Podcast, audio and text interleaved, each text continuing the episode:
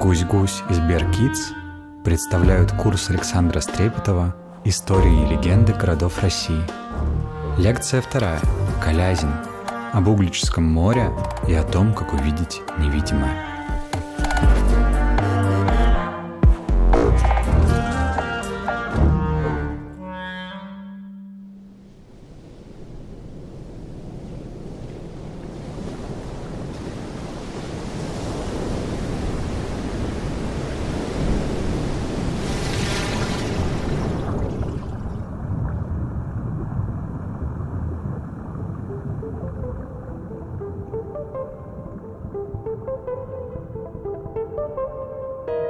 Сегодня мне хотелось бы рассказать про город Калязин. Это небольшой совсем городок, который находится на берегу реки Волги.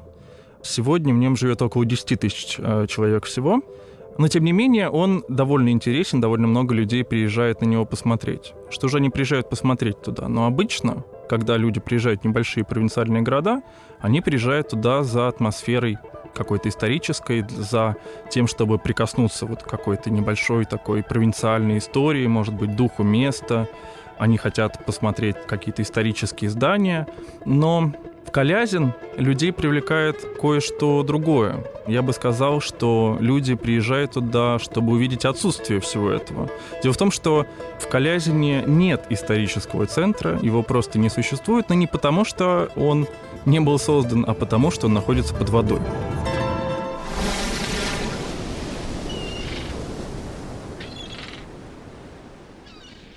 Я расскажу, как так получилось, но начать хочется не с этого.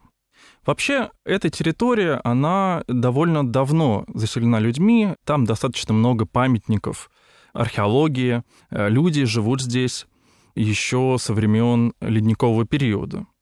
Однако сам город в том виде, в котором мы сегодня его знаем, он берет начало примерно в 15 веке, когда здесь образуется Калязинско-Троицкий или Макарьевский, как потом его начинают называть, монастырь. При этом как город Калязин сформировался не настолько давно, как Ростов, о котором мы говорили в прошлый раз. В отличие от него э, мы можем вполне какие-то понятные исторические рамки обозначить, когда появился монастырь и когда город получил статус, собственно говоря, города. Это произошло в XVIII уже веке. То есть вот с период с 15 по 18 главным объектом и главным центром жизни этого места является монастырь Макаревский. Но при этом Несмотря на то, что мы знаем даты, история названия самого города, она довольно темна. Один из вариантов происхождения названия города связано с именем Макария. А Макарий — это монах, который вместе со своими товарищами в какой-то момент решил основать здесь общину на этих землях, которые стали разрастаться в достаточно большой монастырь, и якобы Иван Коляга, который по каким-то неведомым и не вполне объяснимым причинам очень по этому поводу расстроился и не захотел, чтобы на его землях э, возникал такой монастырь, он э, пытался этому противодействовать и даже как говорит легенда, пытался убить Макария, но в итоге с ним стали приключаться всевозможные несчастья и грустные вещи, и он раскаялся и присоединился к этой общине, пожертвовал много своих э, денег монастырю, и с тех пор сам монастырь и город, возникающий при нем, получил имя Калязин, якобы в связи с именем этого боярина. Но с этими легендами всегда все весьма сложно. Когда название не вполне ясное, такая легенда не может не возникнуть.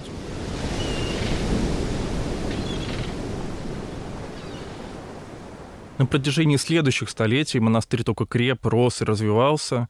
Он прирастал э, ярмарками, он прирастал посадами, собственными крестьянами, там швабурная торговля вокруг него, и он становился центром, в общем, вполне полноценного, э, сильного города. И чтобы как-то проиллюстрировать это, например, вот с Макаревским монастырем связана следующая история. В середине 17 века в Москву и в Центральную Россию э, пришла эпидемия чумы. Царь в это время находится на полях сражений, ведет очередную войну, и в это время в городе начинается чума. Она довольно быстро, в течение нескольких первых месяцев э, уже становится эпидемией.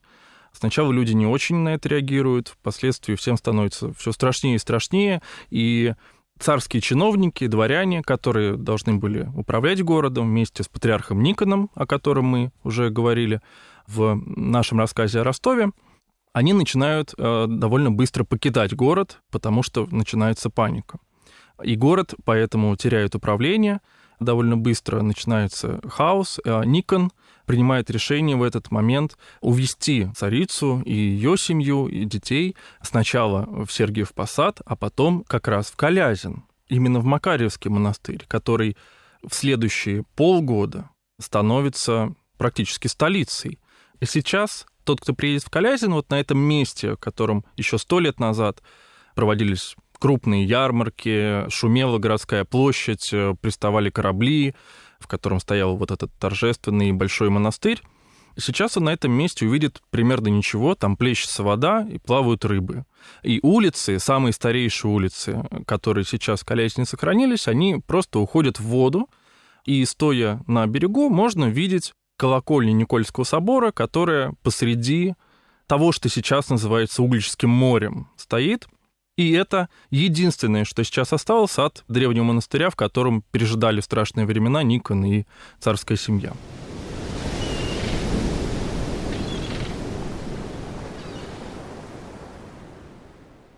Но вот чтобы понять, э, как так получилось, э, что две трети города Калязина оказалось э, под водой, нужно отправиться на границы 19 и 20 века. Это время, когда во всем мире очень активно развивается наука и техника, появляется очень много очень могущественных технологий, которые очень резко меняют жизнь и обещают еще больше. Появляется паровой двигатель, появляется электричество, появляются медицинские технологии новые, и человечество считает себя находящимся на грани момента, просто в шаге от него, когда наконец-то мы сможем решить проблемы, которые преследовали человечество в течение предыдущих тысячелетий. Мы сможем победить голод, мы сможем победить все болезни, возможно, мы сможем победить смерть. И много еще чего сможем. Осталось совсем чуть-чуть, и технологии подарят нам это. Природа, как многие очень люди думали в этот момент истории, от которой мы так много натерпелись, наконец-то будет нам служить. И среди множества проектов, самых невероятных, которые в этот период истории рождались, была идея расширения и углубления реки Волга. Зачем это понадобилось? Зачем расширять и углублять реку Волга? Ну, во-первых, Волга, конечно, она всегда на протяжении веков была одной из самых главных, ну, скажем так, торговых улиц, торговых трактов для России и не только. По ней всегда в течение просто огромного количества времени, столетий шли товары, плыли люди, люди плыли воевать или с кем-то дружить, все что угодно. Это такая, ну, скажем, вена-артерия, э, которая соединяет э, Россию и саму с собой, и с другими странами тоже. И в более раннее время э, с этим были определенные сложности. Волга, она ну, просто природная река, естественная, э, поэтому иногда у нее бывают разливы, иногда у нее бывает наоборот обмеление, иногда э, корабли приходилось перетаскивать вручную практически в некоторых ее местах. Ну, а впоследствии, когда, конечно, и корабли стали сильно больше, и грузы они стали перевозить еще больше, с этим возникало много-много проблем. Во-вторых, развивающимся городам Центральной России не хватало воды, поэтому понадобились новые водохранилища. Ну и, наконец, самое важное – это электричество. Для того, чтобы обеспечить вот эти огромные территории в электричестве, нужны были очень серьезные решения какие-то. Одним из способов решить эту проблему могла стать постройка гидроэлектростанций. Но для строительства гидроэлектростанции нужна очень широкая река с мощным потоком. В центральной России таких рек просто не оказалось. Но если расширить Волгу, и углубить ее, то она потенциально могла стать местом, где можно было бы такие электростанции построить.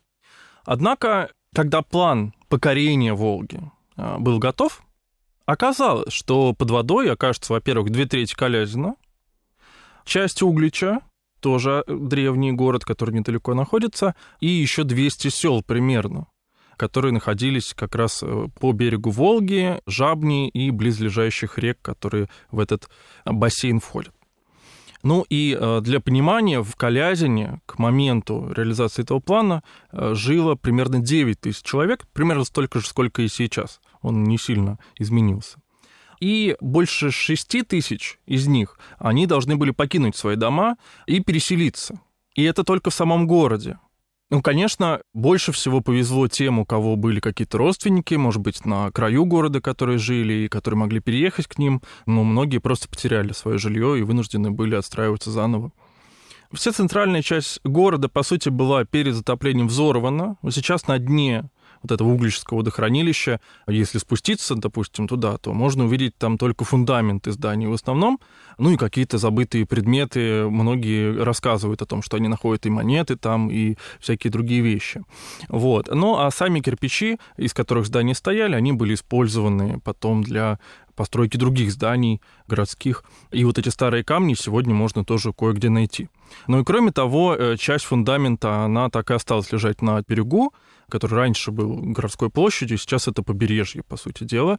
Можно там найти очень большое количество крупных валунов, но это э, остатки фундаментов вот этих старых зданий, которые можно тут увидеть. В итоге план был реализован, а эти электростанции функционируют до сих пор, можно съездить на экскурсию. С тех пор прошло уже много десятилетий, свидетелей живых событий а, этих уже, можно сказать, нет, но, тем не менее, среди горожан это вполне живая история, они могут, ну, вот если вы приедете в Калязин и поговорить с ними, они вполне могут вам проводить воображаемые экскурсии до сих пор, то есть многие из них знают, где был а, дом может быть, дедушки, и человек будет показывать вам на э, гладь воды а, и говорить, вот здесь э, стоял дом моего деда, вот здесь была мельница, вот здесь люди ходили на воскресную службу, вот здесь паслись коровы, а вот здесь, допустим, если купаться, вы до сих пор можете ногами нащупать э, древние плиты могильные, потому что здесь была церковь, а вот здесь лучше и вовсе не купаться и не ходить, потому что здесь раньше был колодец, а, в общем-то, он до сих пор там есть. Вот, вы не знаете, а мы знаем.